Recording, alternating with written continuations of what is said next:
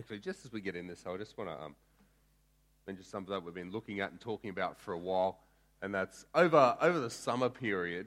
We've actually been talking about moving church forward an hour, and like starting at five. So from the 18th there, after we do the carols night, over through January, and then obviously see how that goes into the future. But what that gives us is it gives us the chance then to do church and then hang out after while we've still got some sunlight hours and um, go to one of our houses where we can do some food and go for a swim and um, games and whatever else and just actually connect and, and chill out rather than blessing Hungry Jacks.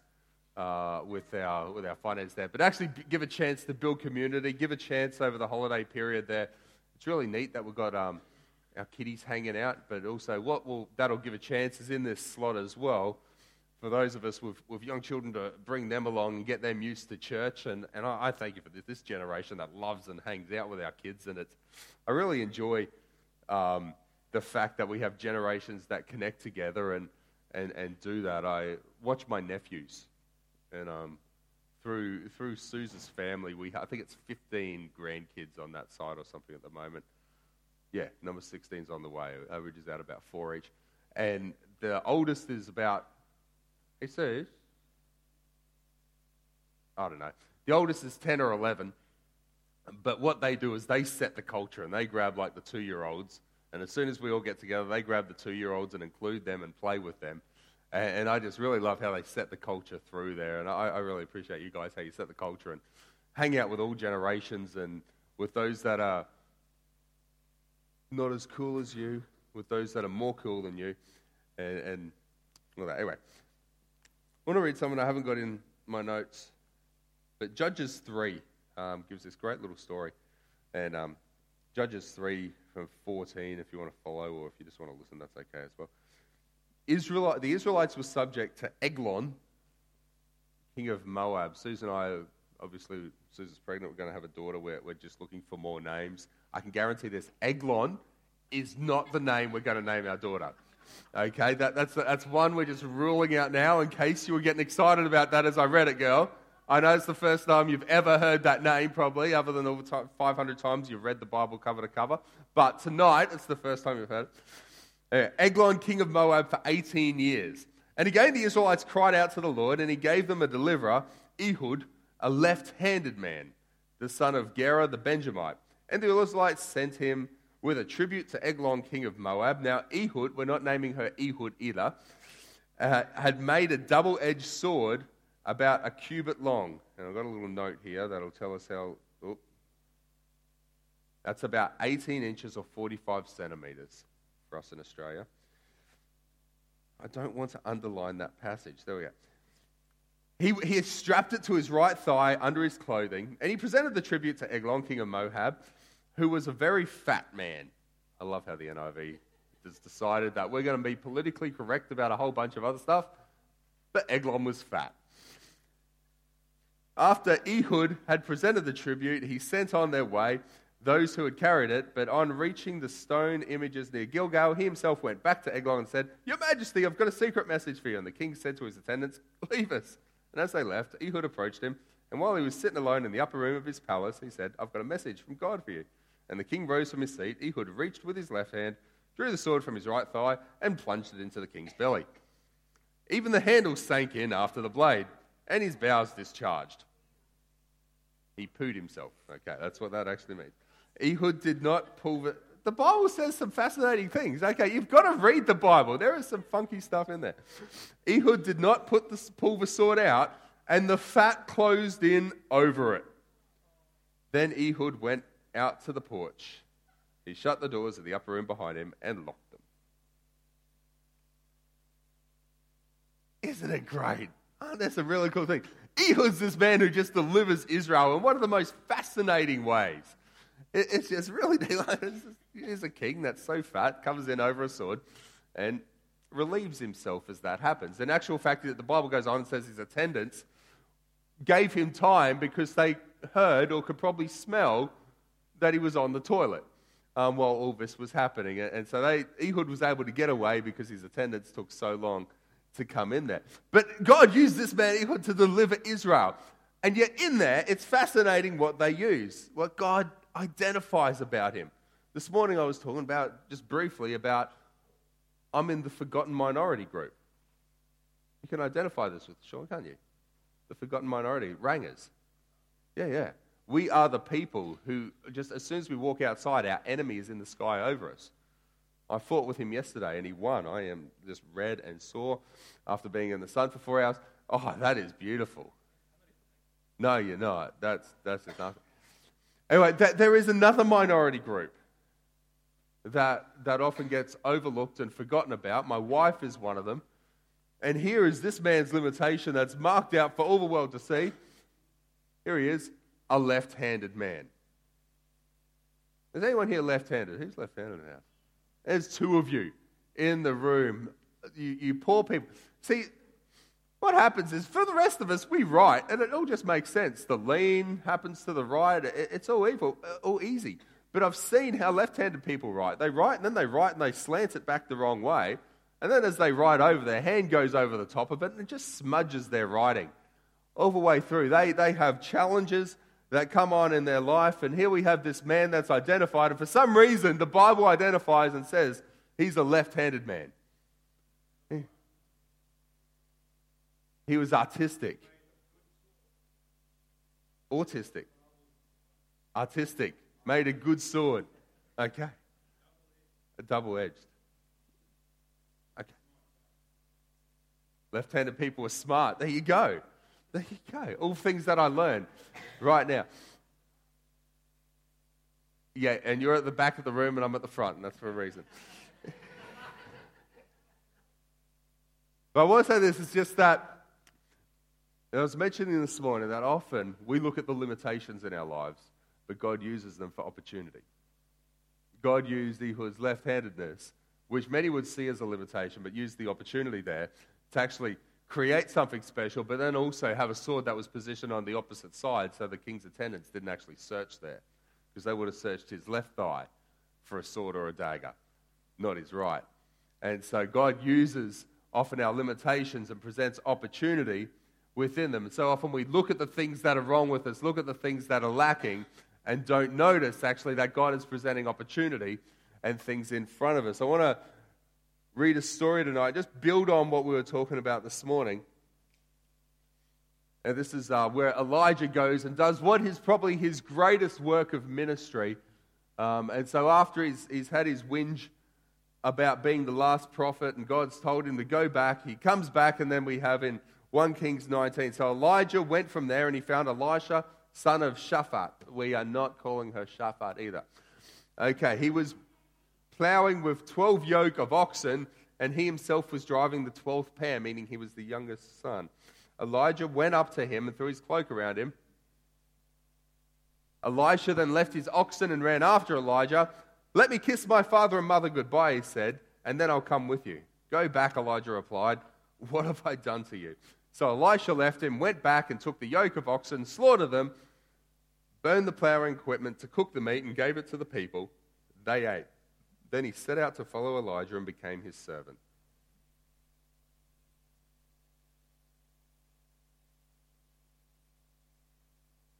So here's Elisha in this point, and more, more random stories that go through. But Elisha's here, and he's presented with one of the greatest opportunities in the nation. Here is the prophet of the nation, Israel, coming up to him saying, Hey, I'm going to train you and you're going to be my successor. He gets presented with this, with this great opportunity in front of him and sees that. But he does something really, really special. But I just want to speak to and just point out a couple of things that we were talking about this morning when, when God brings out opportunities in our lives, because I recognize a few people weren't in the service this morning. So I just want to just touch on that. When opportunity comes to us, when God does things in our life, so often is the case that it's in a time of just immense struggle. It's in a time when things are just going wrong. See, this is a great opportunity. This is, this is just like, well, let's just put it in worldly thing. This is like uh, Malcolm Turnbull coming up and go, I just want to train you up to be the next Prime Minister, and you're going to be the next PM. Okay, Matt doesn't like that idea. But um, CEO of BHP comes up to you and go, You're going to be the next CEO of BHP. I'm going to train you up for that position. In that, someone that's in, in a great standing that comes up, I'm going to raise you up to take over from me. Fantastic. There's only one problem with this Elijah was on the run from the queen. She was trying to kill him. She had armies out looking for him, wanting to kill him. Not the best job when your boss's life is under threat from the king and queen. Not the best place to be in. And yet, in the midst of this, most of us would look at that and go, Hey, Elijah, great option. You're dead. They're going to catch you and you're going to die. Uh uh-uh, uh goodbye. Thank you very much. I'm out of here. But Elisha went, No, he, he looked beyond the limitation that was on that, saw the opportunity and going, Okay, yeah, I'm going to run that. So, in the midst of intense, of intimidating situation, comes great opportunity. The other thing is that others won't necessarily be excited about it. Often people close to us will try and stop it. Elisha, there, it says that he went back and says, Hey, I'm going to come with you. Let me just go say goodbye to mum and dad first. I wonder what his parents, we don't get too much else in the story there, but I wonder what his parents actually thought about this situation. I wonder what the other 11 brothers who were driving the other 11 yoke of, oxen thought about him running off and, and serving the prophet. No, so it's this whole intense thing. I'm going to go off and say goodbye to mum and dad. But then he goes back and burns it. I'm wondering if they were actually that favorable with the idea of him going off and running after Elijah. I wonder, mate, we have a farm to run here. How am I going to get by with just the other 11? I need you here working the farm. I wonder if they were really that excited about him going off. I wonder if the brothers turned around, that's a great idea. We're going to be here sweating off, and you can go run off and go, go just go just follow this guy and wash his hands every so. Go carry his Bible. I wonder if they were all that excited. See, often people aren't that excited about when we see the opportunity and start running to it. The other thing that he did do is that when opportunity comes, when God presents things in front of us, we start to see how our gifts will fit that. See, Elijah, he was a man, he was a prophet. Elisha knew this. And then as he came up, I'm sure Elisha started to think, hang on a sec. Hang on. I'm, I'm someone who cares about people. We know he cares about people because he didn't just run off. He wanted to go say goodbye to mum and dad. Not only did that happen, he actually went and when he cooked the oxen, what did he do? He didn't just throw it away. He went and fed the village. He had a compassion on people. He was a person who liked people, who cared for people. He was a person of mercy and compassion. I'm sure he recognized and went, Wow, I actually get to bring the word of God to people. I actually get to bring heaven's anointing into their world. This is fantastic. I can actually see something inside myself that'll fit with this. And there's the next bit that often happens. When opportunity arises, we don't just imitate those that have gone before us, but we innovate, we do things differently. See, the thing with Elijah and Elisha is Elisha didn't just run off and copy Elijah.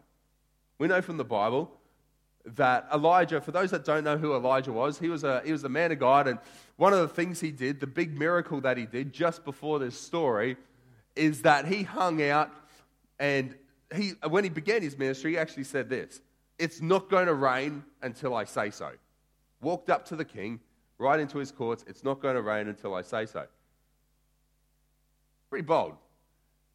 Pretty out there. And then all of a sudden, three and a half years later, he, he, this whole confrontation happens on top of this mountain where they've got 400 prophets who all dance around cutting themselves, asking their gods to send fire on top of this bull. And he gets down and asks the whole thing to be covered in water. Remember, there's no rain in the land, water's very scarce. And fire, he just prays us, God, Lord, reveal yourself, show that you're God and fire comes down over the whole altar, and he shows that he's God, and all the other prophets get slaughtered. And then he runs away in fear because he's going to get killed by the queen because she's angry at this. And, and so this is Elijah. So he, he, Elijah, he brings words of judgment. He started his whole ministry bringing words of judgment. In fact, his whole ministry is around words of judgment. When he acted with kings, you notice there were three kings that, that operated while Elijah was prophet. They all hated him and wanted to kill him. He did, the Bible records that he did about 14 miracles in his life. Elijah, he prayed for a double portion. He actually did, there's 28 recorded miracles. in the word for him. Now, the other thing with Elisha, though, he, he looked at what Elijah did and went, I'm not going to be like that. So instead of bringing words of judgment, the very first miracle that Elijah, Elisha did was the miracle was that the water was causing people to get really sick. And so the first miracle that he did actually brought life to water and said that nobody else is going to die in this village from drinking this water. In fact, his whole life and his whole ministry, where Elijah's was of judgment, Elisha was of compassion and mercy. When he interacted with kings, there were three kings he interacted with, they actually called him friend, counselor, father. They listened to him and wanted his advice and operated with him. If we look at Elijah, he, he really brought divisiveness in the nation. We can actually say Elisha actually probably healed the nation in a much greater sense and brought the power of God in there. He didn't just copy Elijah, he innovated and he did it differently and actually saw a greater work of God that came out within that. But what he did know was that when we see the opportunity of God in front of us, there's one thing we can't just do it on our own. We need God to come and move in that. When Elijah, Elijah, for those that, that don't know the story, what happened is Elisha follows him for a while and runs after him and, and washes his hands and learns off him.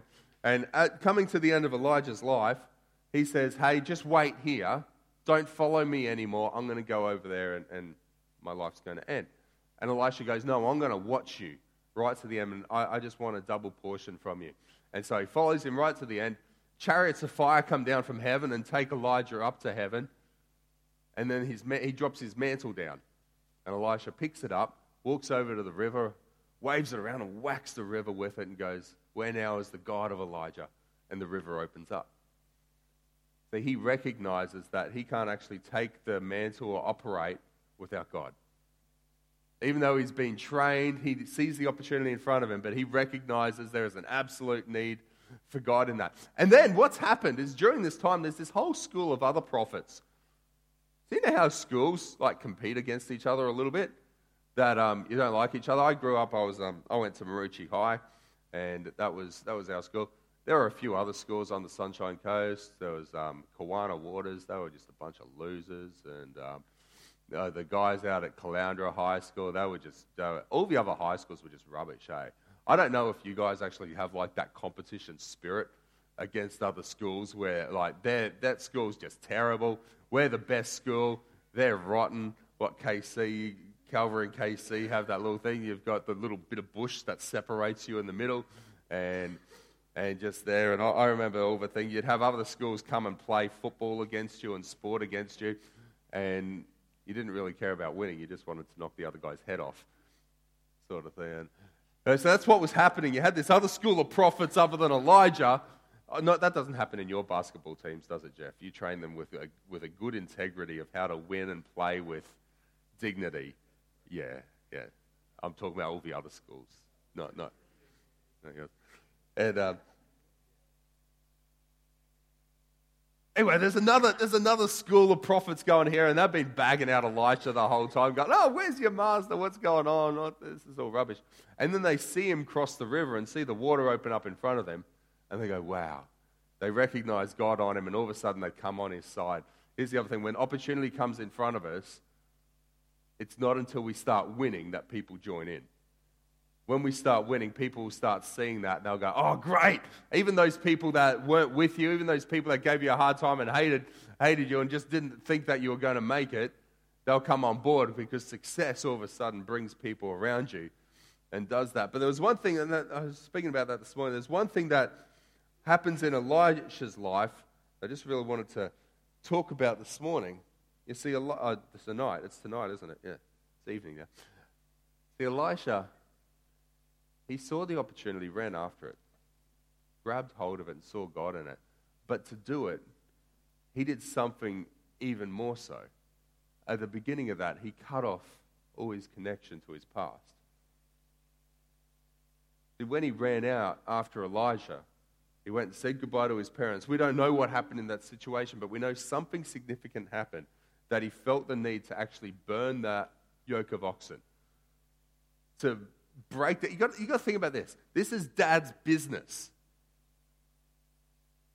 Your parents run a business. You have now gone in and destroyed a twelfth of all the machinery in that business. You've gone in, maybe they've got, maybe it's a business where they use a whole bunch of computers. You've gone in and just smashed up your workstation. You've just gone and trashed your office and left. That's what Elisha has done. He, he's gone and done that. And so you got to think, he's not going back to dad next week and going, hey, I'm home, it didn't work out. Guess what, dad? I went after Elijah. It was a bad idea. He's a crazy fella. I'm back. I don't think dad's going to be too impressed to see him after he killed the oxen, gave all the meat away, didn't even feed the family with it, gave it away to the people in the village.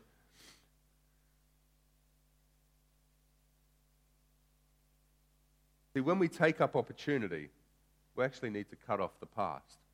I don't know what the things are in your life that might hold you back from actually stepping into what God's got for you. Maybe this year, next year. Maybe it's some of the people that you hang around. Maybe it's some of the things that you watch on TV. Maybe it's some of the things that you do on your phone or your computer. Maybe it's some of the time that you spend playing Candy Crush on your phone. Maybe it's some of the, some of the conversations that you have. Maybe it's some of the things that you're into. Maybe it's some. Maybe it's a workplace. Maybe it's a job that you're connected with, and it's just holding you back from the goodness. So when I finished school, I moved 120 kilometers south and moved from the Sunshine Coast down to here. I felt the call of God to go to uni, and then I felt the call of God to come and live with Pete. And um, he lived down here, and so that made life easier for me. I was closer to uni, and so that was good, but this was the church he came to. And, and I ended up cutting off my past. I ended up cutting off a whole bunch of connections that I'd had, and I started new friendships. I started new connections. I'd got to the point in my Christian walk at that point where um, I'd talk the talk a bit, but didn't actually sort of walk it. And people had seen me and looked at me and called me two faced and going, hey, mate, you talk about Jesus, but do you even know him? Do you even act like him? And so I made a decision at that point to cut off my past and cut off how I was and to change and to step into something new, into a new group of people, a new area of people, a new church, new bunch of people around supporting me, a new place of influence in uni of people that I didn't know and that didn't know Jesus, to actually step out and cut off a past, to take the opportunity in front and to be the person of God and the man of God that I knew He'd called me to be. And, and it was something different and something changed. See, often we want the goodness of God but we're not prepared to actually give up the things that we need to get it. We often want the things God has for us, but we're not actually prepared to pay the cost for it. Jesus interacted with a whole bunch of people, but there were very few he actually called to come and follow him. There's 12 that we know of. 12 he called, hey, come follow me, and they did, and they left their different things. Peter ended up leaving his boat. We read where he calls Peter and Andrew, and they left their boat and went and followed Jesus and they walked around with him for between one and three years, depending which scholar you listen to and, and believe in that time, and they followed him. Now, the thing with Peter, though, he left his business. But when we get to the end, when Jesus dies on the cross, the first thing Peter does, he goes back to his business. He goes out fishing again. He didn't cut it off, he didn't destroy his boats, but he went fishing again. And guess what? He was really bad at it. He went back out in his fishing boat, went fishing all night, and caught no fish. God was not with him in that fishing trip. It took Jesus turning up on the shoreline and calling out to him, Hey, here I am. Who is that, Jesus? Hey, put your net down this side. All of a sudden, they catch a whole bunch of fish. God just shows that He's with him and His favor and blessing them. Then they come in, and Jesus doesn't say, I want you to start up a fishing business.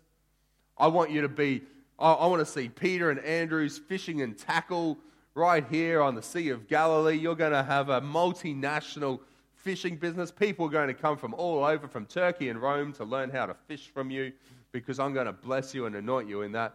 No, he says, I want you to go to Jerusalem and stay there and pray. And then we don't read about Peter going fishing ever again, other than what he, Jesus called him. You once were a fisher, a fisherman. Now I'm going to make you a fisher of men and he starts the church up at that point. And so we know all these people are called. But then there's another man that's called that's outside the 12 that Jesus actually goes, I want you to follow me. He came up to Jesus one day and goes, Hey, what do I have to do to really get hold of the kingdom? And Jesus looks at him and goes, Well, you know the commandments.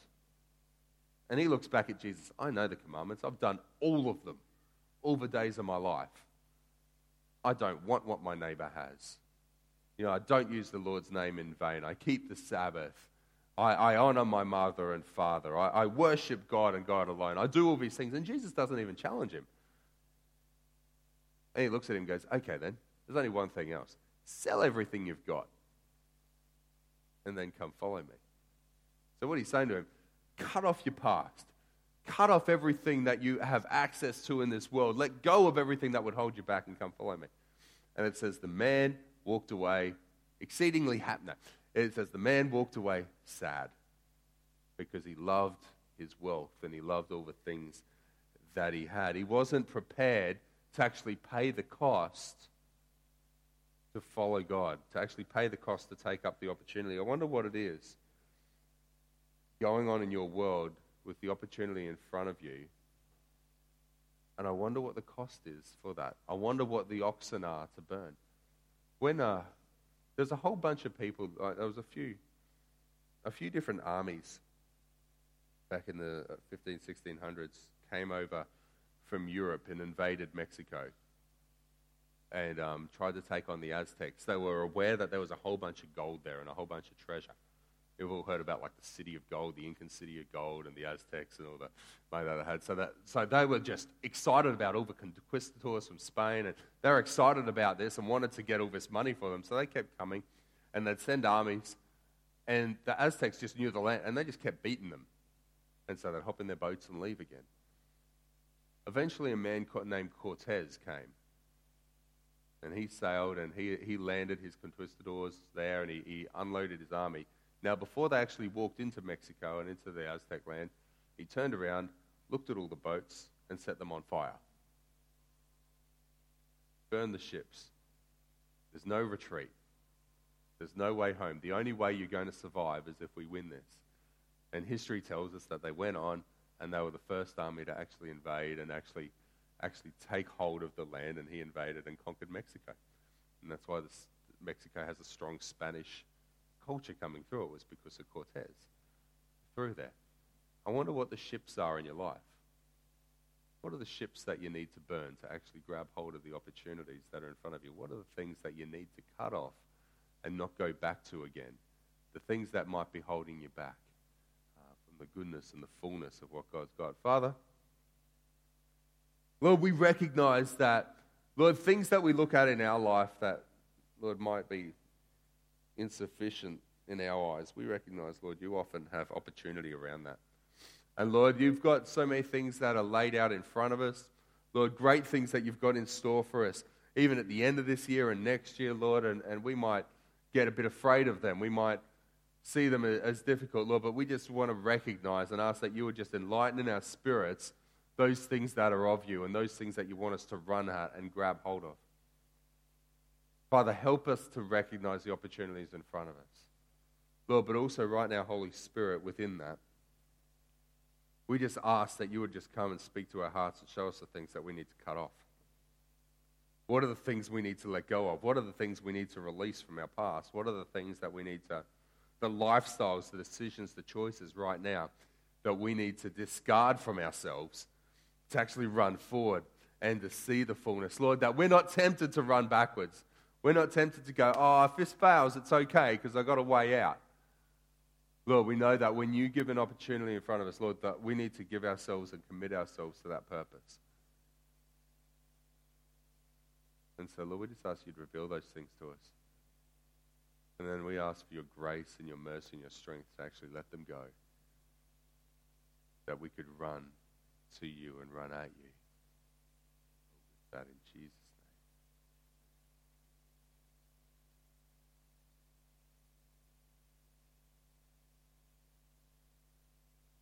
Little song.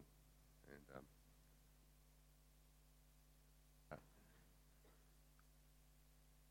and as we do, if you want prayer, Maybe there's something in the midst of all that that you want prayer for.